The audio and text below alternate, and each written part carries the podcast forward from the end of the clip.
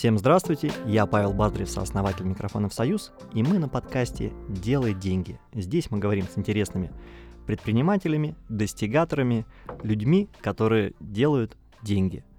И сегодня у нас как раз в гостях такой человек. Человек, который не может просто, допустим, завести детей, ему сразу надо 5.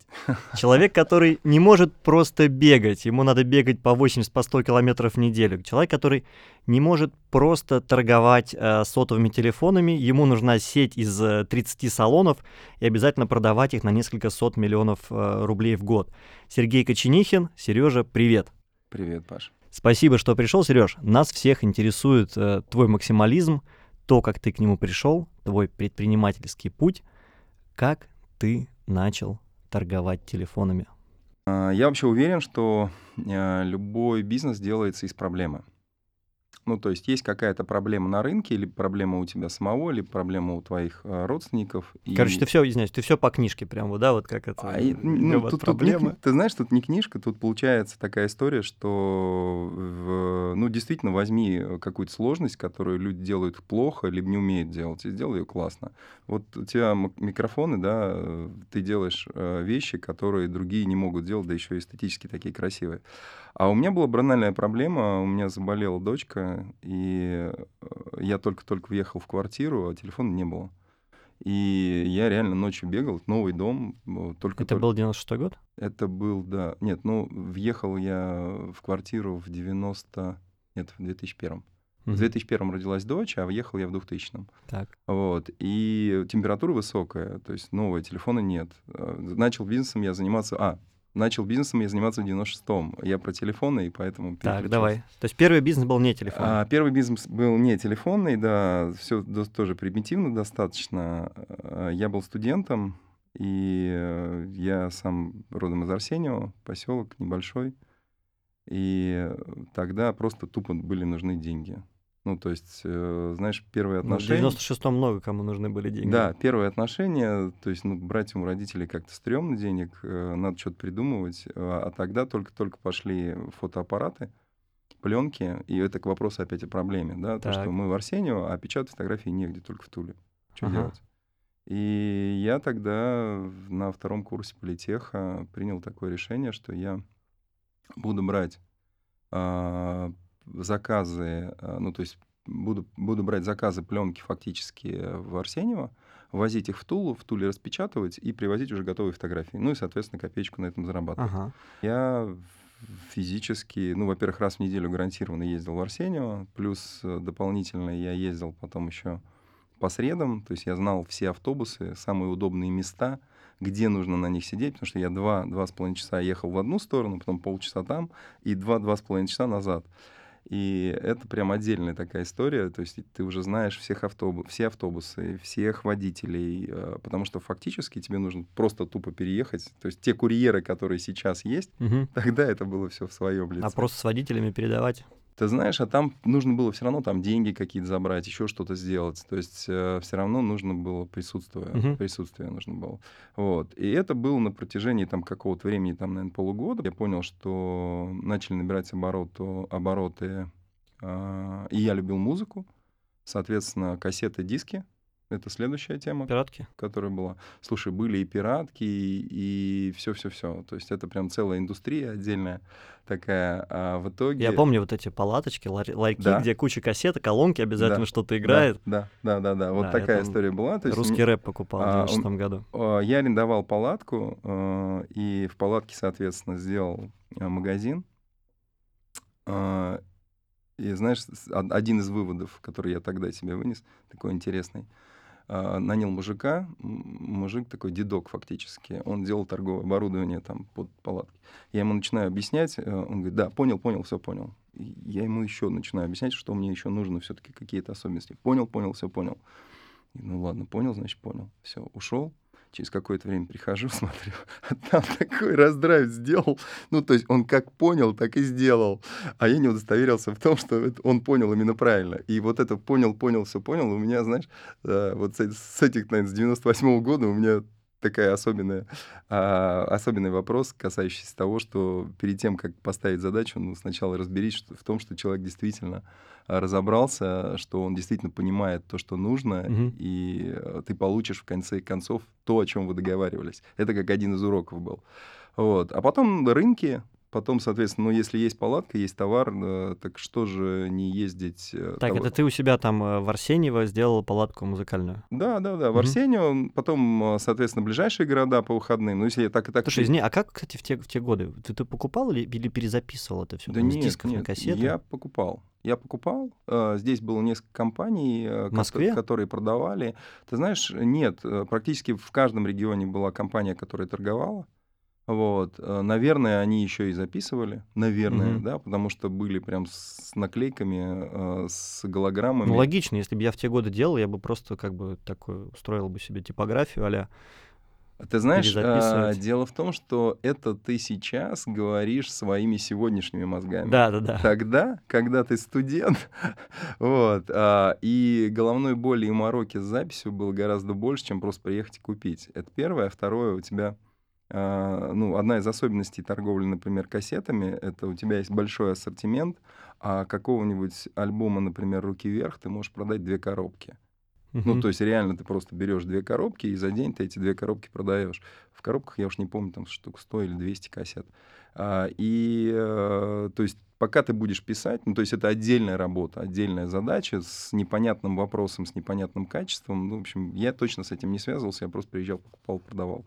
Вот Слушай, такая я история. сейчас, я сейчас понял, мне чуть слеза прям навернулась, что мы обсуждаем бизнес, которого уже никогда не будет, Да, который никогда не возродится. да. И о да. котором большинство наших слушателей даже не знали, даже не видели, не щупали, не видели глазами вот эти палатки с кассетами.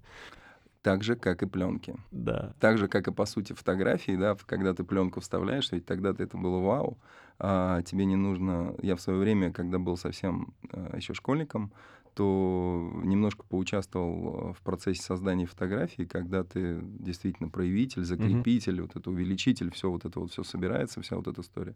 А здесь все очень просто, да, ты посмотрел, нажал на кнопку, получил фотографию э, и сдал пленку, получил фотографии назад. Все очень быстро, все в цвете, красиво, замечательно и так далее. И этого бизнеса тоже нет. Это тоже пример, э, как компания Kodak, которая по сути, в недрах которой были разработаны первые цифровые фотографии, первые цифровые, цифровые фотоаппараты, Да. а, но они не поверили в эту технологию, да, по сути, забанили ее и сказали, у нас так все хорошо, у нас пленочки, у нас все замечательно. Где теперь та компания Kodak? Э, Где теперь? А, Да, это к вопросу о том, что вокруг нас э, рождаются постоянно какие-то новые идеи, новые возможности, а мы очень часто проходим мимо них, не замечая.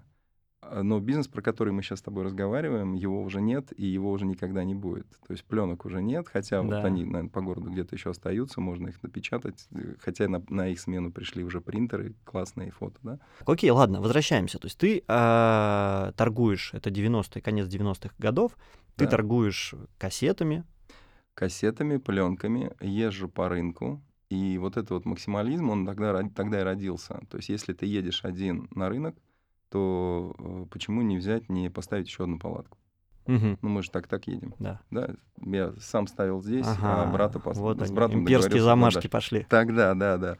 А потом ты начинаешь а, ставить в одном городе, а почему не поставить два? То есть от Арсеньева до Адоева там 24 километра. Я стою в Арсеньево, а, брата отвез а, в Адоев. 15 Так. минут туда, брата там поставил, приехал сюда, здесь поторговал, поехал туда в Адоев, забрал брата, приехал сюда, вместе здесь, соответственно, Так. все собрали. Вот. А почему воскресенье должно быть выходным?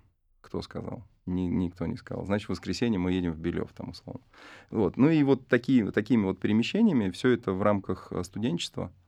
А, Это же я в 93-м году поступил в политех и в 2000-м его закончил. Круто, круто. Я в 2000-м только пиво начал пить в девятом классе. Слушай, мне никогда не был интересен алкоголь, ну ты знаешь. Вот. Мне Э, был очень интересен. Я вообще Да. пр- прошел, этот путь прошел мимо меня, потому что я спортом как-то занимался еще тогда, и, и до сих пор я с алкоголем не очень дружу, в том плане, что он идет само своей дорогой, а я иду своей. Так, окей, вы начали масштабироваться. Мгм, да. Сколько, чи- э, на- до какой степени дорос этот бизнес? Слушай, там очень интересная история. То есть тогда были первые примеры э, зарабатывания денег, которые э, можно вносить в книжки или потом в книжках прочитать. То есть, а именно, у меня было правило, что я откладывал определенную сумму денег после каждой недели. То есть я неделю поторговал. Что ты вот и ботан вообще, а? Я, слушай, Прям. я книжки не читал такие, чтобы ты понимал. Но я у меня, я первую квартиру купил именно так. У меня было правило, э, тогда я квартиру купил, по-моему, тысяч за 15, что ли, или за 16 долларов. Вот, тогда, на тот момент. И у меня было правило, я минимум откладывал 100 долларов, прям физических 100 долларов. Я потом ехал, их менял. Э, Это я сейчас уже потом прочитал, что да, действительно, это правильно откладывать определенную Мгм. часть. Но фактически перед этим кто-то мне объяснил и рассказал, что я там за полтора года куплю себе квартиру, то я бы, конечно, не поверил. А здесь, то есть минимум сотка по-любому, если торговля лучше, если возможности лучше, значит, ты откладываешь больше, но еженедельно ты это делаешь. Мгм. И в итоге действительно у меня получилось э, к 2000, к 2000 году накопить денег на квартиру. Я только-только закончил как раз политех. У меня встал вопрос о том, что делать, куда идти дальше. И вот ту квартиру, с которой я начал, в которой не было телефона, новая абсолютно квартира в новом доме, это как раз вот Мгм. пример вот этих денег, заработанных И на- как раз кассеты уже потихонечку начали. Ну, кассеты, мне кажется, жили Кассеты года уже- до 2004 Кассеты, пятого. ди- кассетки уже уходили, диски появились, э, видеокассеты были, э, но там другая история, видишь, э, вот эта работа, она э, работа на рынке в то время это собачья работа. Почему собачья? Да, я про себя так говорю, не Мгм. про людей. Потому что ты в четверг, ты студент, ты учишься, а я учился очно. А, в четверг у тебя уже такой мандраж, как перед соревнованиями, знаешь? Вот сейчас Мгм. перед соревнованиями ты что-то ждешь. А здесь есть понимание, что там практически не спишь. Там спишь в день часа три, то есть с пятницы. В пятницу на один рынок, потом ты приехал. То есть вы только по выходным торговали? А, у меня был павильон и магазинчик небольшой отдел в Арсеньево, которые работали постоянно, Ага. 7 дней в неделю. А э, мы работали еще с братом, с одним и со вторым. Я их тоже привлек к этой истории. С, э, мы работали на выходных. Мы ездили. Рынки да- давали достаточно неплохие деньги. Мгм. Вот. И мы, соответственно, ездили на выходных. То есть мы Ну, приезжали... понятно, выходные без сна, просто на ногах. Без э, сна ты на ногах с 4 часов утра, ты постоянно на ногах там до 3 часов дня, потом ты приезжаешь, ты там полтора часа поспал, то есть это все на ветру, неважно какая погода, неважно что, А, полтора часа поспал, потом вечером ты идешь опять в палатку, забираешь тот товар, который остался в палатке частично, да, потому что на выходные нужно там совсем Мгм. немного товара. То есть обновляешь остатки, опять уезжаешь, Потом приезжаешь, этот товар весь, который у тебя был с собой в, э, в поездке, ты его сдаешь снова в палатку, то есть это опять товар Короче, материальной куча ценности. логистических еще хлопот, забот. Потом ты еще едешь назад, вставляешь пиш- спички в глаза, едешь назад, пытаешься не заснуть. э, Ну, то есть это привело к тому, что фактически с 96-го, ну, с 97-го я, наверное, начал, нет, с 96-го я начал торговать а, на рынках. К 2000 году я ненавидел выходные. Я просто ненавидел их. То есть у меня, причем, знаешь, такие внутренние циклы, вот точно так же, как сейчас у тебя внутренний цикл 5 дней ты проходишь, и у тебя ощущение, что сейчас будет какой-то выходной, какая-то там движуха, что-то Ага. еще. А у меня было ровно наоборот. Я понимал, что я приезжаю, а, то есть время подходит к четвергу, и э, у меня э, мандражка начинается, потому что я понимаю, что сейчас начнется гонка. Сейчас начнется гонка, отсутствие сна, то есть когда ты просто как амеба фигачишь, а на ну, торговле, ты же понимаешь, это эмоции. Ты не можешь там стоять таким с мраморным лицом. Ты обязан там стоять, улыбаясь, даря эмоции, и ты А ты действительно... сам как бы пушер, то есть ты продавал прям так Да, активно? конечно. Слушай, я же болтливый боец. Поэтому я действительно продавал. У нас мы с братом отличались, знаешь, чем? Тем, что я, отвеч... э, я фа- фактически сейчас понимаю, что я отвечал за пиар, а он отвечал за а, а, ту операционку, которая есть. То есть я со всеми общался, я там вот, знаешь, так э, привлекал внимание, Ага, ага, там заводил эмоции, дарил. А Димка делал дело. Он просто в- отгружал кассеты и всегда, всегда торговал больше, чем я. Да, вот всегда так был. Слушай, сколько получалось зарабатывать в те годы? Ты знаешь, э, тогда месяц? э, в месяц, ну, наверное, не наверное, а точно больше тысячи долларов. Но это При средней зарплате сколько? Я сейчас, наверное, не скажу, какая была зарплата. Ну, давай, давай вот так. Э, Наверное, будет понятно в машинах и в квартирах. Давай, да. Да, а квартиру я купил тогда за 16,5 тысяч долларов. Мгм. То есть Квартира. э, за полтора Маш- года машина стоила квартиру. 10-11. 99-я стоила 10-11 тысяч долларов. А, э, Получается, я квартиру заработал э, чуть больше, чем за год. Вот так. И это надо понимать, что это не основная загруз- нагрузка. Ну, да, короче, если по студент. текущим деньгам, сегодня у нас 23 год, а там 500 тысяч рублей в месяц. Э, Ну, Ну, 5 наверное, миллионов наверное, квартира, наверное, да. Наверное, да. Ну, может быть, чуть меньше. может Слушай, быть, ну там это не 300, кисло для 300, студента 500. даже, даже так вот. Ты Даже видишь, что 300. Там, видишь, какая история еще интересная была. Э, Дело в том, что я потом очень сильно удивлялся, когда в 2000 году принял решение, что все-таки нужно уходить. Представляешь, у тебя идут деньги, деньги нормальные, все хорошо. Но есть однозначное понимание, что так жить нельзя. Мгм. Ну, то есть ты просто выматываешь себя, это не жизнь, это неправильно. И огромный вызов был принять решение уйти с рынка. Ну, то есть не торговать на рынке. А Уйти, но уйти в никуда или уйти В никуда. куда-то? В никуда. То есть у меня оставался павильон, у меня оставался магазин, э, но при этом при всем рынке давали очень серьезный доход. И мне нужно было отказаться от С этого. этой иглы слезть, да? Да, потому что тут эта же игла, она тебя и высасывает. То есть ты эмоционально, физически выгораешь мухой. И я очень сильно удивлялся, когда потом через два, через три года, и даже через пять лет, я ездил, например, в Арсеньево в субботу, и я-то вижу все знакомые машины. Мгм. Я-то знаю всех ребят. И я тихо офигеваю, что они до сих пор оставались там и продолжали торговать. Вот. И есть понимание, что люди вступили на какую-то линию и не готовы с нее уйти в тот момент, когда тема-то уже сходит. И Мгм. ты знаешь, э, это прям отдельная такая история, а, касающаяся любых кризисов вообще. То есть есть какая-то волна, так как в серфинге, я думаю, что Да, примерно да, то да, же да, самое. да. Я не занимаюсь серфингом, но очень хочу научиться. А, Что есть волна, она классная, ты можешь ее оседлать и можешь классно на ней проехать. Но А, в и- какой-то и- И момент... после нее точно будет еще волны. Будут ли они точно такие же, не факт.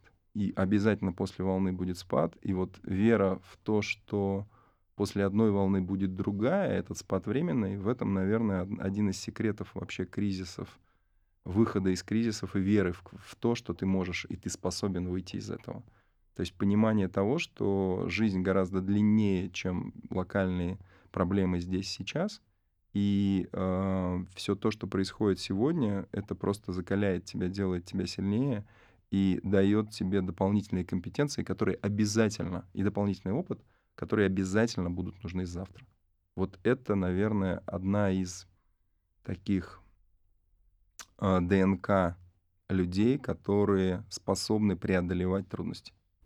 Так, интересно. То есть ты окей, ты живешь, а ты вот на гребне этой волны. Волна-то на самом деле в 2000 году, она еще не сходила, она вот только, Слушай, в может, чуть-чуть. 98 году по жопе ударила так, что мама не Ну, когда, ну, она всех по жопе ударила, как бы, 100%. да, это. Но относительно всех остальных, то есть волна, она не изменилась. Как, как себя э, соскоч- как соскочить с иглы? Как, что? То есть это просто вот типа я сейчас, ты же еще студент, ты там, ну, Я как раз закончил студентом быть. У меня было понимание, что в том виде, в котором есть бизнес, ну, во-первых, рынки, это конечная история, было понятно, Мгм. да, что э, она конечная даже не сама по себе, я не очень-то верил, что они закончатся, но я очень верил, что я закончусь раньше, чем они.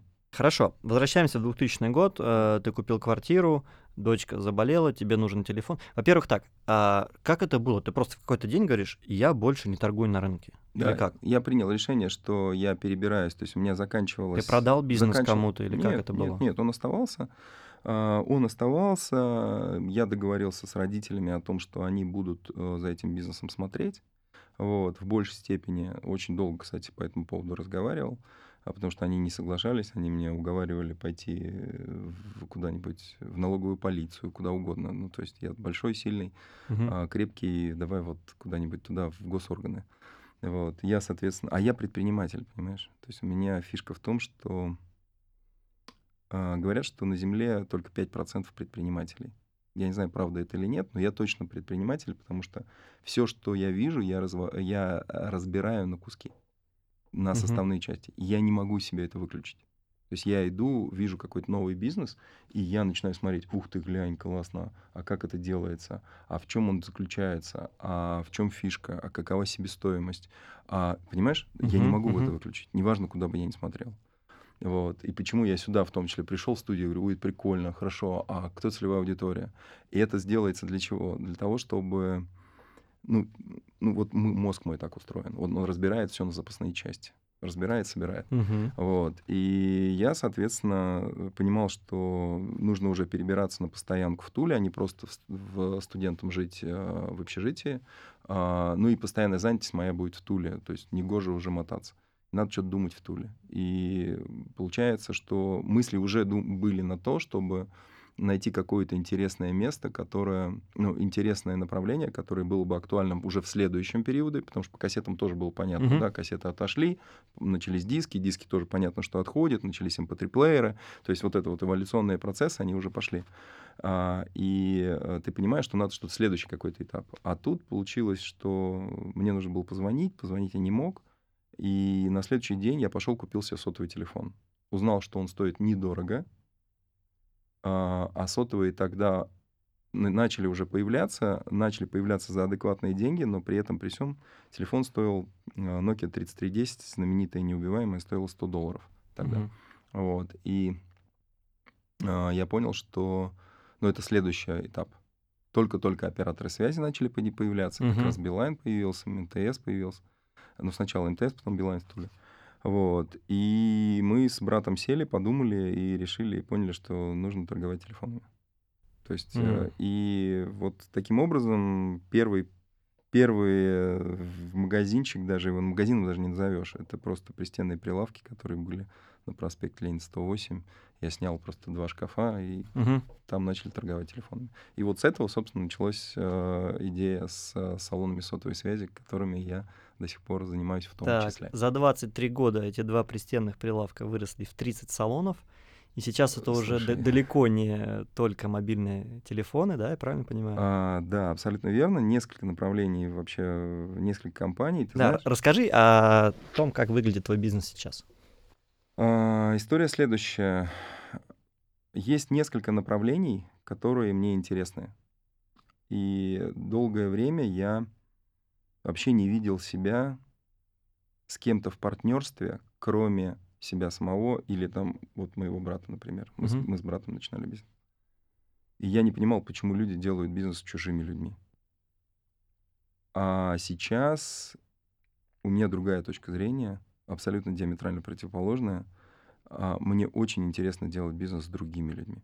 Так. Представляешь? А, когда... Но я ни в один из проектов не зайду, если я не буду понимать, в чем моя ценность. То есть если я угу. понимаю, если я не понимаю, в чем моя ценность, в чем моя уникальность в этом проекте, где и в чем я буду помогать, то я просто не пойду в этот проект. Почему? Потому что тогда он обречен изначально на старте. Рано или поздно возникнут вопросы, касающиеся того, а зачем ты здесь? Угу. И, а зачем провоцировать это изначально в открытии? Поэтому у меня несколько направлений, они в партнерстве с э, разными людьми.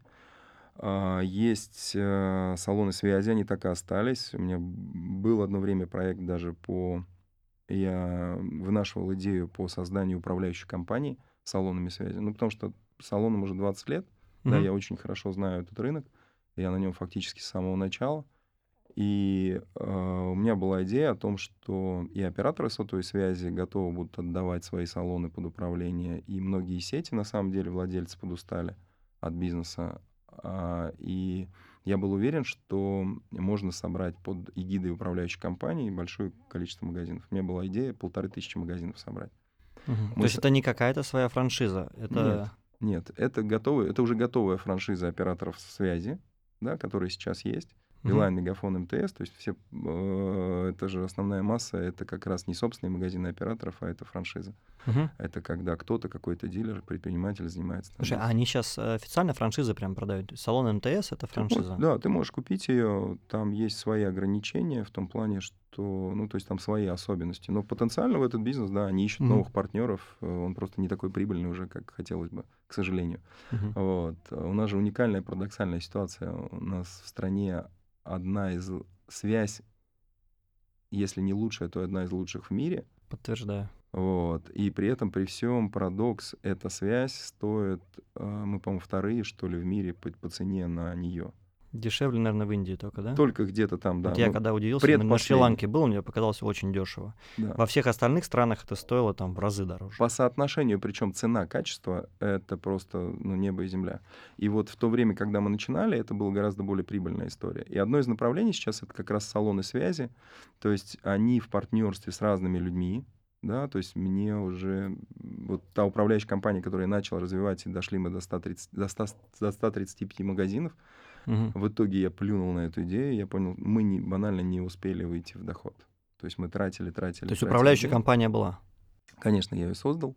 Вы нашли клиентов себе, то есть да, ко- мы которыми вы управляли? сети мы взяли в управление. То есть у нас к нашим, я не помню, тогда 35 или 30 магазинам добавилась еще, получается, соточка.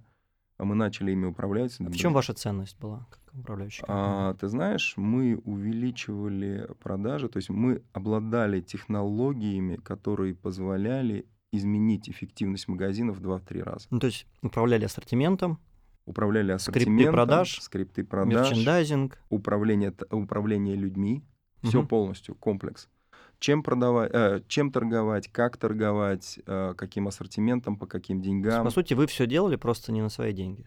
А, идея была в том, что мы не сможем создать свою сеть на полторы тысячи магазинов, да, а, а есть рядом масса сетей, которые а, не знают, как сделать их эффективность больше. Мгм. И здесь идея была в том, что мы приходим на магазины, на сеть, и а, применяя свои технологии, добиваемся того, что мы зарабатываем денег больше, чем зарабатывал до этого владелец, и зарабатываем себе денег на этом активе. Вот. Мгм. А, Фактически все то, о чем я тогда мыслил, так и случилось. Действительно, операторы через какое-то время готовы были отдавать свои салоны связи в управление, потому что ну, для операторов это минусовой бизнес был на тот момент. Сейчас, Мгм. я думаю, что тоже не сильно плюсовой. А, Сережа, поясни, розничный. пожалуйста, вот у операторов есть партнеры а-ля франчайзи, Да. есть свои еще. А, Совершенно верно. То есть это пошло с тех времен, когда Евросеть в свое время была и очень серьезно переобулась. Ну, суть в том, что как только Евросеть поменяла владельца, то а Евросеть тогда для МТС была, по-моему, процентов 40 рынка продавали сим-карты. А Операторам нужны салоны связи э, как э, канал дистрибуции и обслуживания. Все. То Мгм. есть основные деньги операторы зарабатывают, понятно, что на абонентах, на, том, на тех денег, которые платят, не на самих магазинах, не на том, что они продали оборудование. Вот. И э, тогда случилась такая ситуация, что Евросеть поменяла владельца. Слушай, извините, Риш, а можно нырнуть еще немножко в прошлое? Ведь было же время, когда, ну, тупо было Евросеть, связной, и вот еще чуть-чуть кого-то. Да, да. Вот как, как, как ты прожил это, да? еще. Да. все очень просто. У нас, когда пришла Евросеть сюда, в Тулу, то первое, что они сделали, это они обрушили цены в пол. В принципе. Вообще просто там. Просто в да. пол. То есть мы с 15% упали наценки на 5%. Ага. Вот. И это прям было жестко-жестко. А изначально, вот, да, вот если говорить про саму бизнес-модель, то есть э, сколько удавалось на, ну, наценку делать? Слушай, там весь бизнес сотовый, он достаточно простой в том плане, что наценка на телефонах никогда не была огромной. Это всегда там 15-20% было. Вот. Евросеть пришла, и когда она занимала новый регион, они там упали на 5%.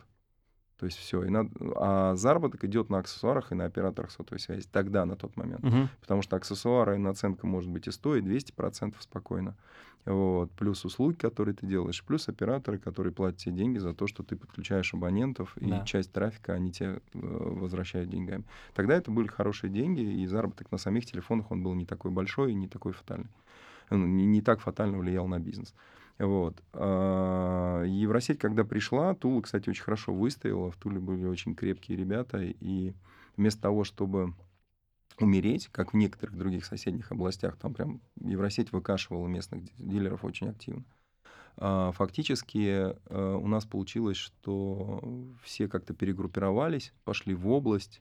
Кто-то остался в Туле, но основная масса начали занимать лучшие локации в области, и мы это начали тоже делать. Мы начали покупать квартиры и переделывать их в магазины, начали занимать локации лучшие в области. И таким образом, к тому моменту, когда Евросеть захотела выйти в область, мы уже достаточно крепко там сидели.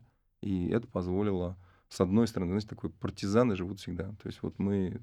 Слушай, э... это один, один, один из путей ритейлеров, такой эволюции ритейлеров, они постепенно э, в магнатов недвижимости перерастают. То есть они под свои есть магазины такое.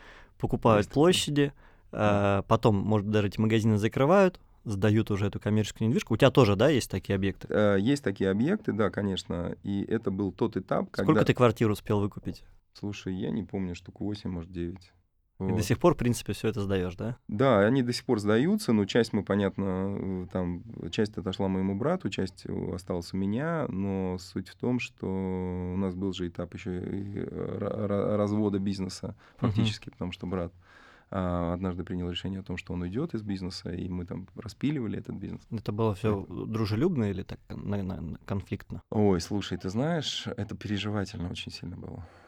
Это было дико переживательно, хотя я уверен, что он сейчас э, этому рад, и я тоже доволен, что э, мы пошли отдельными путями именно с точки зрения бизнеса, потому что это позволило ему реализовать его желания, а мне реализовать мои. Вот так.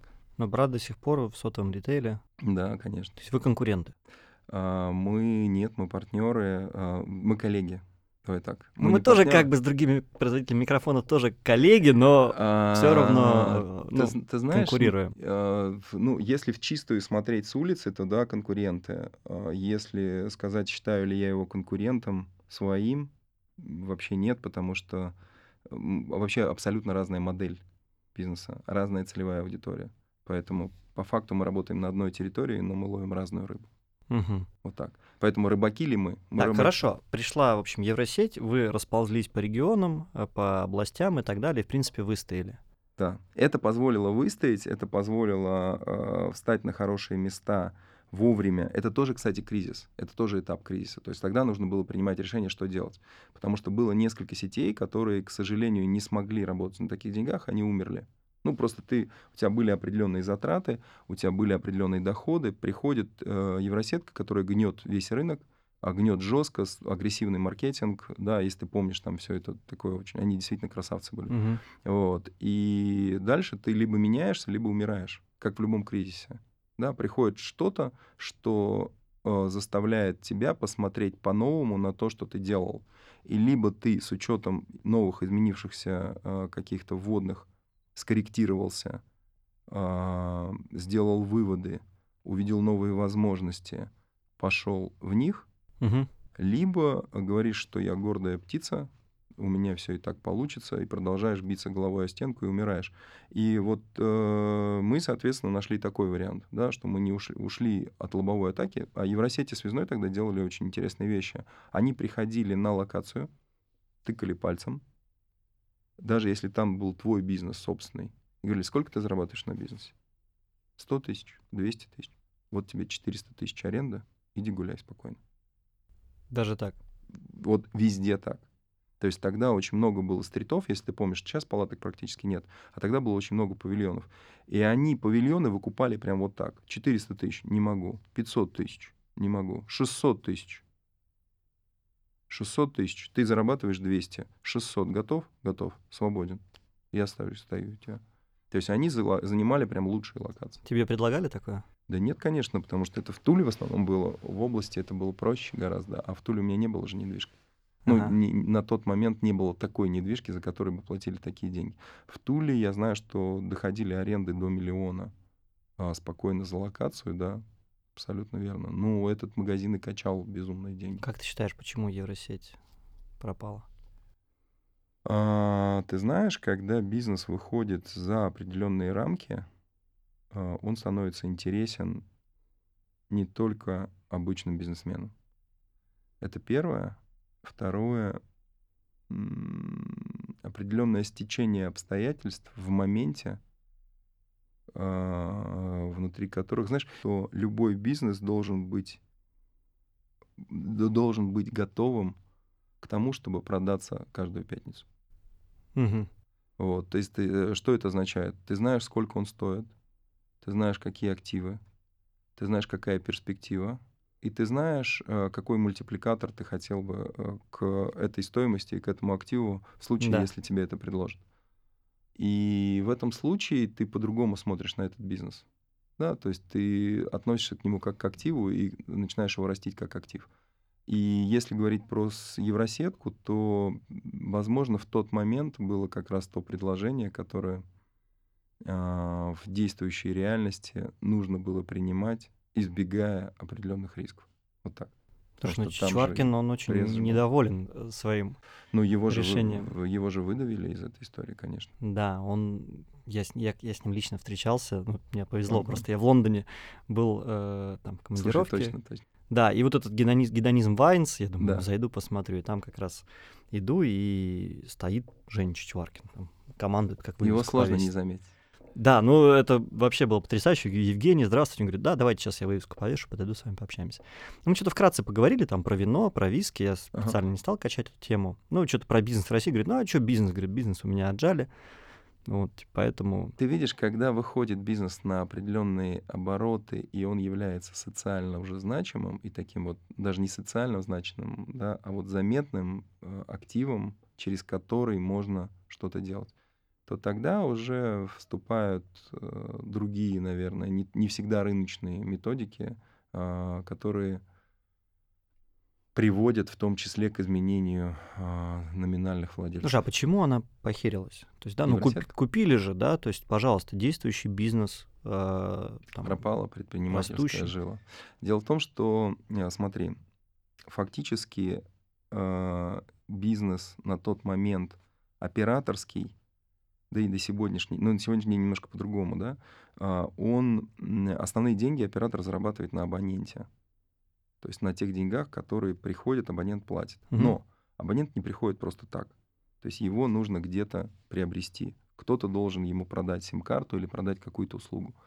И долгое время для операторов э, и Евросети, Связной э, были, да и любые мы, региональные игроки, это канал дистрибуции, это канал продаж. Это mm-hmm. место соприкосновения с клиентом фактически. И когда вот как раз Евросеть перешла из одних рук в другие, и МТС упал с полок, Евросети, представляешь, 45% рынка у тебя делает Евросеть, и в моменте тебе говорят, спасибо, мы МТС больше не продаем. Состояние Евросети, о, состояние МТС в этот момент офигеть, что делать? Ну, Где? конкретно, да. И тогда они, тогда они начали делать собственную сеть. А, собственную сеть МТС. То есть, подожди, пришли новые владельцы, и они сказали, мы больше не будем сим-карту продавать. Ну, новые владельцы почему-то решили, э, новые владельцы перепродали половину сети э, в Билайн, а Билайн почему-то решил, что теперь в том числе его актив не готов продавать МТС. Слушай, а как ты считаешь, у новых владельцев в принципе не было цели дальше растить и развивать этот бизнес? Да и нет. они просто купили, чтобы потом распродать это все. Нет, нет, нет, нет, конечно, нет. Дело в том, что этот бизнес очень корявый. Очень корявый, он низкомаржинальный, он высокорисковый, а, потому что телефон это фактически как деньги, да, то есть нас там бомбили и грабили постоянно. То есть это же такая и разбойных нападений. Очень ликвидная было. валюта, да. Такая. Абсолютно верно. То есть телефон это как деньги. То есть и продавцы, если вдруг какие-то там ты проглядел, поставил не очень толкового человека, то он тоже постоянно хочет что-то схватить, взять и так далее, да, у тебя Ну, то есть это такой геморройный бизнес. Реально uh-huh. низкомаржинальный, геморройный. Во-первых, Евросеть, когда росла, были очень большие косты, больш, очень большие затраты. А, и это позволяло получать определенную прибыль на том, что это действительно лучшие места. Приходит другой, а, а, другой владелец, который решает все по-другому, начинает вот эту вот эмоциональную составляющую убирать. Уже mm-hmm. гегеюшки такой не хватает, уже продаем меньше, а затраты большие. И собственные сети для операторов, я не знаю, к сожалению, сейчас на сегодняшний день, прибыльные они сейчас или нет, но несколько лет назад они были убыточны. То есть для операторов со- собственная розничная сеть — это убыточная угу. история. Это миллионы, миллиарды. Это сотни миллионов. Да? То есть миллиарды не уверен, но сотни не, В целом прибыльно, точно. наверное, за счет привлечения новых абонентов. Э... Как актив, который генерит людей в моменте. Если, если посмотреть смотреть... lifetime value каждого э, клиента, которого они когда-либо привлекли. То есть смотри, если оценивать это как разные виды бизнеса, что это канал дистрибуции, и он сам по себе прибыльный или нет. Вот канал дистрибуции mm-hmm. как таковой минусовой. Ну, просто Но у тебя, грубо канал... говоря, у тебя стоимость привлечения одного да, абсолютно абонента. Верно. Абсолютно верно. Я могу платить на сторону, например, дилерам, таким как я, угу. да, а, могу платить им вознаграждение, а могу иметь собственную сеть, продавать в них телефоны, продавать в них сим-карты, не платить никуда на сторону, но нести все затраты, которые связаны с этой сетью. Понимаешь, да? Мгм. И э, в моменте, сравнивая, сколько ты потратил, сколько ты заработал непосредственно на активе, это приносило минус. Но а, как с одним человеком умным я поговорил, я говорю, слушай, нафига вам, вот мне, предлагали часть магазинов взять в управление там, один из операторов, там сотни магазинов, чтобы ты понимал. Просто, Сергей, возьми 100 магазинов для начала, а дальше будет понятно. Я как раз, у меня тогда управляющая компания была. Мгм. Я говорю, нафига вам вообще магазины нужны? Он говорит, понимаешь, это как ядерная кнопка. Вот дословно. Я говорю, не понял. Он говорит, ну, у, у всех четырех операторов есть свои магазины. Это как ядерная кнопка. То есть наличие ядерной кнопки гарантирует не нажатие ее кем-то другим. Сдерживающая сила такая. Абсолютно верно. То есть э, на рынке сейчас гораздо больше салонов связи, чем необходимо рынку. Ну, ты заходишь в любой торговый центр, ты смотришь вокруг, ты видишь 3-4 конкурента. Да. А в областных центрах происходит то же самое, в районных центрах. То есть ты приходишь, там Билайну нужен салон, Бил- МТСу нужен салон, Мегафону нужен салон, Теле2 нужен салон, а рынок-то не безграничен. Слушай, а как, как сейчас рынок строится? Если, допустим, раньше, как я и подметил, это Евросеть, Связной и еще кто-то чуть-чуть, то И как сейчас это строится, да? А, сейчас уже давно, вот с момента продажи Евросети, Есть ли какая-то, может быть, аналитика по рынку? а, процентов смотри, смотри, держит? история следующая. Во-первых, независимых игроков почти не осталось. То есть остались только региональные игроки, такие вот, как я, и те, кто побольше. А, И в каждом регионе они свои, бывает на несколько реги- регионов. Да? То есть в России есть еще частные сети а, с количеством там 700 магазинов, 500 магазинов, 400 магазинов, ну, 100, 150, Мгм. таких достаточно много. Вот. Всего порядка, если не ошибаюсь, 7 тысяч магазинов сейчас а, региональных игроков. А операторы имеют в среднем там 2,5-3 тысячи магазинов, имели 2,5-3 тысячи магазинов, по-моему, своих. Вот так. У МТС, если не ошибаюсь, порядка 5 тысяч магазинов. Каждый оператор. Да. Ну, там получается, Евросе... э, связной, например, это не независимый игрок, это игрок, э, который принадлежал Евросеть, потом объединилась со связным, и фактически Евросеть и связной принадлежали двум операторам. Это Мегафону и Билайну. Соответственно, у Мегафона и Билайна есть свои розница, Мгм. Мегафон и Билайн. И есть связной, который они, ну, то есть Евросеть ушла с рынка, соответственно, связной э, поглотил всю эту историю под своим общим названием, и связной принадлежал Мегафону. И вот не так давно, сейчас он находится в банкротстве, и, насколько я понимаю, в Туле, я не знаю, остались хоть один связной рабочий. или нет. Слушай, а сколько устроено. всего сейчас в России э, салонов связи? Ну, Я думаю, что это где-то 1017, наверное, вот так. 17 тысяч. Да. Ну, предположим, давай округлим это 15 тысяч 15. на 150 миллионов человек. Это значит, что на 10 тысяч человек один салон. Да, и это гораздо больше, чем нужно. А сколько реально нужно? Я думаю, что нужно э, на самом деле минимум процентов на 30 меньше. Из, из того, что я вижу и слышу, и с учетом большого уровня конкуренции, это все выглядит как такая уже кровавая, кровавая резня. Это Абсолютно волна, которая уже прям вот идет Да. вниз, Да, а, но ты до сих пор на этой волне. да. Человек, который умеет вовремя выходить. А, Расскажи, поэтому- почему. Поэтому к вопросу о нескольких направлениях. То есть есть салоны связи, есть фирменные магазины э, Xiaomi. Мгм. Вот, то есть мы пошли в эту историю с партнерами, начали их смотреть, начали их открывать. Мы первые открыли э, салон нового формата Сколько у тебя салонов Xiaomi? 10 сейчас. Вот, и а, ну, 9. 9. А, Получается, что мы первые в России открыли магазин а, в новом формате, который представительство открывало, только тогда открывшееся Xiaomi в России. Самый большой магазин Xiaomi в России на сегодняшний день тоже наш, в нашей группе компаний. 144 метра в нем. А, Первый салон К-бренда МТС и Xiaomi, который вообще в России создан и который вообще разрабатывался, в том числе нами, это наш магазин. Мгм. Это тоже мы открывали. То есть мы постоянно, мы такие экспериментаторы, нам интересно было, а в каком формате должны быть магазины. В общем, ты видишь будущее в торговле э, китайскими брендами? Ты знаешь, нет. Э, сейчас как раз э, вопрос заключается в том, что модель, которая работала три года назад, она не работает сейчас. И Какая модель? А модель работы с представительством, модель открытия э, монобрендов. Угу. То есть, к сожалению, одного монобренда, точно так же, как оператора сотовой связи, операторский салон а, не очень прибыльный сейчас, или неприбыльный даже угу. бывает. То есть там все очень зависит от искусства, насколько ты умеешь э, классно продавать услуги, как ты умеешь в комплексе это все делать. Вот. А точно так же и монобрендовый салон — это не очень прибыльная история сейчас. Там есть фронт-маржа, есть бэк-маржа. То есть ну, я представляю, нет да. смысла даже там что-то рассказывать. Суть в том, что я а, верю... А, Сереж, немножко проясним, да, да, для наших слушателей, что есть фронт-маржа — это ваша наценка, Фронт-маржа а — это то, что ты зарабатываешь здесь Это бонусы сейчас. от э, да. производителя, которые вы получаете да. Да. при абсолютно. достижении определенных э, показателей. Да, абсолютно верно. То есть получается, что ты в моменте зарабатываешь. Ты можешь сейчас взять телефон, там, например, за 10 тысяч рублей, сразу же поставить его за 9, потому что у тебя розничная цена 9, тебе производитель говорит, продаем по 9. И оставшиеся 2, от 10 до 8, например, ты получишь там через 6 месяцев при определенных условиях. Угу.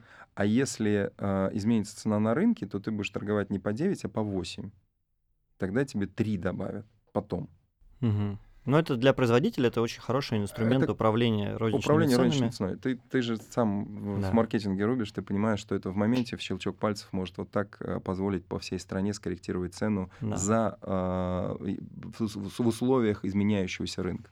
Но это не очень дает э, хорошую ситуацию для розничного игрока, поэтому я сейчас верю в мультибрендовые магазины, а, те, которые будут торговать разными брендами, том числе и китайскими. Это, кстати, отвечаю на твой вопрос, верю ли я в то, что китайских брендов будет много. Их действительно будет много, и мы видим сейчас, что это происходит на рынке с машинами. То есть, к сожалению или к радости, мы сейчас очень активно знакомимся с этим рынком. Угу. Поэтому китайцы молодцы, впереди планеты всей, много классных, интересных вещей делают, создают. Так, окей, то есть смотри, ты сейчас, грубо говоря, от бабушки ушел, от дедушки ушел, ушел от салонов связи, ушел от монобрендов, сейчас это Ухожу будет, от уходишь от монобрендов, сейчас это, как, как это будет, э, расскажи, буд, будущее. А, какое будущее? Во-первых, я не верю в то, что офлайн уйдет совсем. Ну, потому что а, действительно все равно необходимо куда-то и в региональных центрах, в районных центрах люди зачастую в магазины приходят просто выйти прогуляться, проветриться, что называется. Угу. Я вот. так понимаю, чем более, чем глубже в регионы, тем больше люди все-таки любят гулять да. проветриваться без по магазинам. Сом... Без сомнения, это а, один, один из поводов выйти просто пройти, посмотреть. Первое. Второе, э, онлайн как таковой, он живет, живет достаточно хорошо, но он имеет тоже свои ограничения потому что нужна консультация. Да, дорогой товар продать тоже надо умудриться, постараться. Ну, то есть там есть свои особенности. Поэтому фактически будущее за э, таким симбиозом офлайна и онлайна, mm-hmm. когда есть очень хорошо отлаженный онлайн-магазин, в котором ты можешь все заказать, и есть офлайн э, фактически шоу-рум, в который ты можешь прийти, mm-hmm. увидеть тот товар, который нужно, сравнить его, да, и увидеть. Но ты, получается, встаешь на путь конкуренции с NVIDIA, Эльдорадо. Нет, это другой формат. Крупниками. А, дело в том, что... У них же офлайн, онлайн, все есть. Китайские бренды тоже потихонечку у них появляются. Правильно, но это другой формат, это большой магазин. Их не может быть такое количество, как небольших магазинов маленьких. Если мы берем э, соседние государства, то там, э, то есть рынок России, он не подвешен Э, в вакууме, то есть он не находится в вакууме, mm-hmm. он развивается определенной скоростью, определенным темпом. И э, в соседних странах есть э, этот же рынок прошел этот же эволюционный путь где-то быстрее, а где-то кто-то быстрее прошел вперед, кто-то отстает. И вот те страны, которые прошли быстрее, там происходит укрупнение магазинов. Там, ну, условно, я тебе сейчас на пальцах. В сети было 500 магазинов, стало 100. Угу. Но а, были 500 магазинов площадью 25-40 квадратов, а стало 100 площадью 100-400. То есть проходит укрупнение магазинов. То есть угу. в один магазин приходит определенное количество клиентов. Да, то есть формула прибыли достаточно простая. Клиентопоток, те люди, которые к тебе заходят. Дальше конверсия в покупку, то есть сколько из зашедших купили. На каждый из этих пунктов ты можешь влиять. Дальше средний чек. Сколько в среднем человек берет один. Мгм. Дальше маржинальность в одном чеке. Ну и да. дальше получается возвратность клиента, то есть как часто этот человек тебе возвращается. Воздействуя на все эти пять пунктов, ты способен сделать так, чтобы твоя прибыль росла. Ну, то есть ты будешь, получается, такой а-ля магнит у дома, даже, да? Ты будешь не крупный, а ты такие вот компактные магазины. Э, Они начинают расти, то есть они точно, э, салон связи э, превращается, то есть пандемия показала очень четко, что вспомни, кого не закрыли. Связь Продукты. закрывали, да. Продукты, аптеки, салоны связи. Мгм. То есть вот та пресловутая ситуация, когда у нас... Это э, лобби или это реально, типа, необходимо было? Это реально необходимо. Не- Реально необходимо, потому что люди сейчас скорее выйдут без трусов из дома, чем без телефона. То есть Утверждаю. это... э, это не, не буду шутить. Вот. А, Но суть заключается именно в этом. Это одна из причин, почему у нас такая дешевая связь. То есть не дают поднимать. То есть на самом деле очень много денег тратится на то, что чтобы модернизировать сеть. Вспомни, 2G, 3G, 4G, да, то есть все это стоит колоссальных денег. Вот. Но связь как была дешевой, так и остается. Она фактически не дорожает. Там по чуть-чуть, по чуть-чуть изменения. И это регулирует государство, как раз не дает возможности этому расти. А, Поэтому э, принципиально важно, чтобы человек находился на связи, чтобы он мог связаться. Плюс все услуги, банковские карточки и так далее, это же все тоже телефон. Но у нас же курс на цифровизацию, то есть это должно быть Конечно. доступно, это все должно конечно, быть прямо. Конечно. Поэтому салоны связи это те, кто по-любому должны быть рядом, по-любому должны работать, а вот дальше искусство, как сделать так, чтобы они еще и прибыльные при этом были. Вот такая история. Поэтому салон связи, на мой взгляд, он будет расти. И, и мы делаем, что мы экспериментируем, мы открываем новые форматы. а, Вот сейчас недавно открыли как раз а, в куклах а, в торговом центре. Зайдите, посмотрите. А, 120 квадратных метров а, в новом формате. Мы экспериментируем, это тоже эксперимент. То есть каждый наш новый магазин, который мы открываем, это Ну, эксперимент. то есть там для того, телефоны плюс какая-то бытовая телефоны, техника. бытовая техника, услуги, а, новые бренды. Абсолютно верно. Все, А, все так. Расскажи о прибыльности такого рода бизнеса. Сколько можно зарабатывать с одного салона? И есть ли вообще сейчас смысл кому-то, вот кто сейчас нас смотрит, слушает, э, вообще подаваться вот в такой А, история. ритейл? Ты знаешь, я в свое время, у меня была такая не пословица, а я уже так часто очень говорил, я говорю, что если бы мой лучший друг попросил а, сейчас а, совета, как открыть салон сотовой связи, и сказал, у меня есть X сумма денег, я хочу открыть салон связи, Сергей, помоги, я бы его сделал все для того, чтобы его отговорить. Вот. А сейчас на сегодняшний... Все, все владельцы бизнеса говорят, не-не, этим, тем, чем я занимаюсь, заниматься не надо А, вообще. ты знаешь, сейчас парадоксальная ситуация. Я же еще, то есть вот одно из направлений э, бизнеса — это проведение конференций. То есть я собираю уже 8 лет сотовый ритейл со всей страны. Вот до недавних событий это были люди еще из Казахстана, с Украины, с Молдовы приезжали, с Турции, с- из Турции, из Италии люди приезжали на конференции. Ты у нас на одной из конференций, кстати, выступал здесь, в Туле. Было дело. Вот, сейчас пройдет 15 в Сочи, 15 конференция уже, представляешь? А, и это позволяет понимать, что с рынком происходит. Потому что соезжаются владельцы на три дня, два раза в год, и мы обмениваемся опытом, обмениваемся знаниями вообще, что, и- что и как происходит.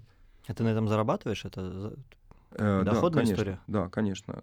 Когда-то начиналось это просто как потребность, как проблема, как закрытие проблемы, Ага. потому что нужна была идея, ну- нужна была информация. Ну, представляешь, ты, э, у тебя салон связи, у меня салон связи.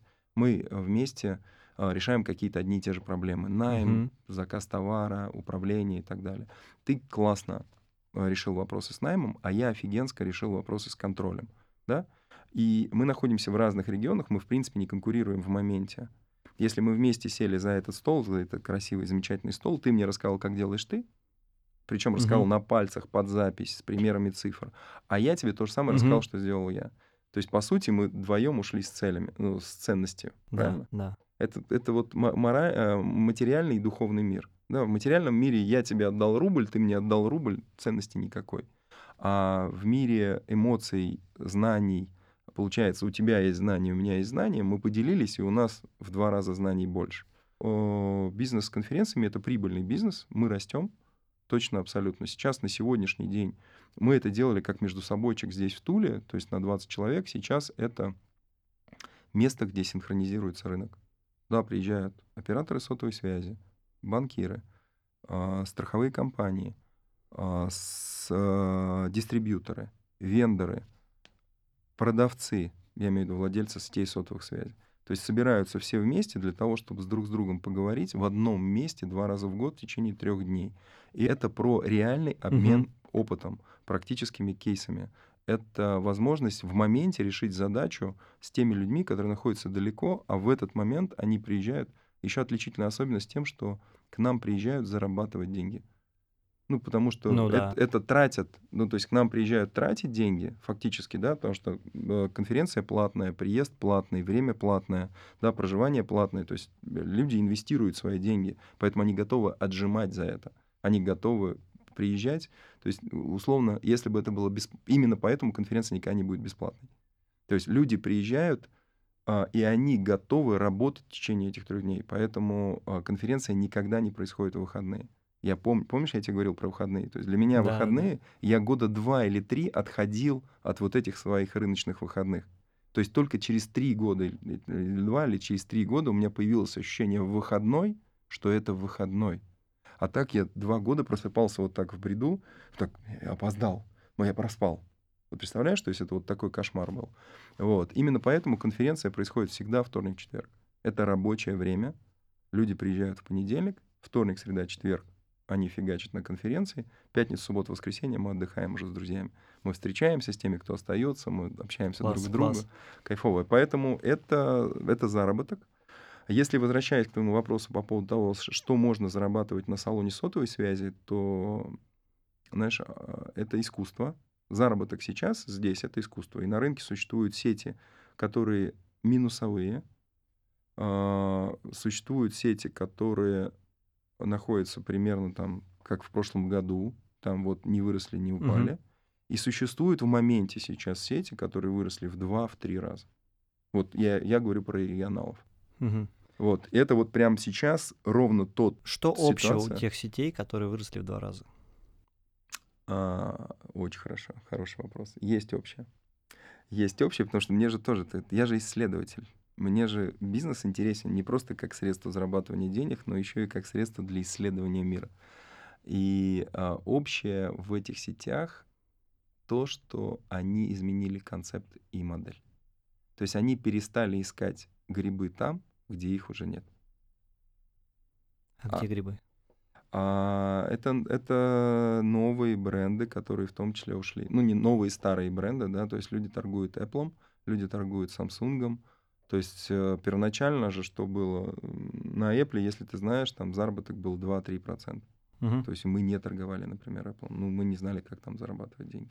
То есть рынок был у MVideo, у DNS, а, там у операторов сотовой связи. Как они зарабатывали? Или это тоже просто убыточно, чтобы просто клиентов Нет, э, привлечь? дело в том, что вот тоже такая статистика. Ты знаешь ли ты о том, что средний абонент Apple тратил трафика на 40% больше, чем абонент другого, любого другого оператора, э, любого Что другого обновления бренда. качаются в фоновом режиме? Я фиг знает почему, но вот в тот момент, когда только-только начало было, для операторов очень интересны были люди, а, которые владели а, Apple, а, потому что они банально, их пользовательская активность в интернете была гораздо выше, и, соответственно, они качали трафик, а если качали трафик, то они зарабатывали на трафике угу. очень активно. Да, это первая история. Вторая история, то, что с Apple э, гораздо более дорогие аксессуары к нему продаются. Да, услуги к Apple продаются более дорогие. А, и э, в общей сложности, то есть если говорить про саму модель, ну, это еще и способ привлечь дополнительную целевую аудиторию. То есть mm-hmm. это же битва за целевую аудиторию, это же всегда такая разница очень большая как говорят, если у тебя, если ты работаешь с другой целевой аудиторией, значит, открывай другую компанию. Не может в одной компании быть, либо должны быть разные направления, либо должна быть разная компания, потому что работа с одной целевой аудиторией это одни инструменты, uh-huh. работа с другой целевой аудиторией это совершенно другие инструменты. И здесь та же самая история. Здесь это позволяет привлечь аудиторию на, а, в свой салон новую, а, и чтобы эти люди тратили, ну, условно, не 100 рублей, а тысячу рублей на связь. Угу.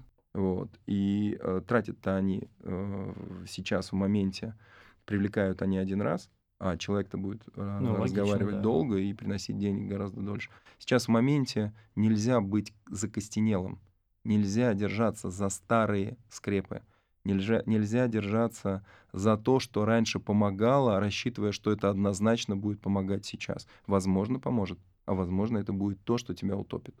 И вот эта вот готовность смотреть на 360 градусов вокруг, наверное, это хочется пожелать абсолютно каждому, кто будет слушать, потому что сейчас то время, когда а, возможностей гораздо больше, чем может показаться в самом начале. Рынки выстраиваются заново, приходят новые бренды, и а, сейчас уникальная возможность для того, чтобы а, увидеть нишу, занять ее и добиться результата. Хорошо. Сереж, какой бы ты совет сейчас дал тем людям, которые стоят в начале своего предпринимательского пути Хороший вопрос. или только думают вообще о том, чтобы встать на этот путь? А, ты знаешь, а, первое это здесь несколько, наверное, вещей, которые бы я сказал. Первое это верьте в себя.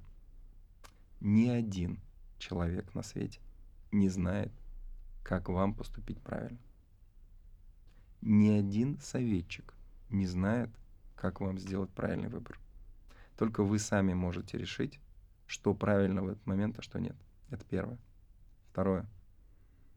А, Представьте себе, что ваша жизнь это фактически вообще дикая удача. Почему? Потому что сколько там миллион сперматозоидов было, да, и вот один в итоге добился, и вы наконец-то родились. И если воспринимать мир как лучшего друга, иметь такую точку зрения, что мой мир — это лучший друг. Лучший друг не даст ничего плохого. Он может принести только лучшее. Мы с учетом своей ограниченности зачастую просто не в состоянии увидеть, что именно этот подарок мне нужен будет завтра или послезавтра. Поэтому если воспринимать все то, что дает мир, как лучшее из возможного, то тогда а, ты начинаешь понимать, что то, что он тебе дал в моменте, будет обязательно нужно завтра. И тогда жить легче, проще делать. Это первое. Это второе. И третье — это то, что... А если вы будете жить эту жизнь и не попробуете что-то сделать, то когда вы сумеете переделать? Сегодняшнего дня уже не будет. Хотите заниматься предпринимательством, это работа для сумасшедших. Но в ней есть много классных, интересных моментов. И а, если захотите увидеть и понять, а, ваше это или нет, пока вы не попробуете, вы не поймете. Если вы чувствуете в себе силы и возможности, идите и делайте. Это мой совет. Вот. Ну а дальше время покажет. Кто-то точно так же, как а, не все готовы быть предпринимателями, не все готовы быть наемниками. И одно не лучше другого. Мы, каждый из нас уникальный. Для каждого из нас есть свой набор тех плюшек, которые фактически заряжают нас. Вот что, един... что действительно важно сделать, это, на мой взгляд, это прожить эту жизнь так, чтобы, обернувшись назад на каждый день, ты сказал, что я взял максимум из этого дня, и я действительно взял те возможности, которые в нем были, и реализовал их. А ошибки воспринимать просто как часть этого пути неминуемо. Потрясающе все. Мне нечего добавить. Это э, был Сергей Коченихин, максималист, бизнесмен, отец, айронмен почти. Человек, который пробежал марафон из трех часов, Да. который заработал много денег, точно вам говорю. И действительно, ему есть, ну вы сами видели, ему есть что рассказать. Сереж, спасибо большое, что Спасибо, пришел. Паш. Спасибо, что позвал. Было очень здорово, очень интересно. Спасибо. Я кайфанул. Спасибо. Спасибо. Делай всем. деньги.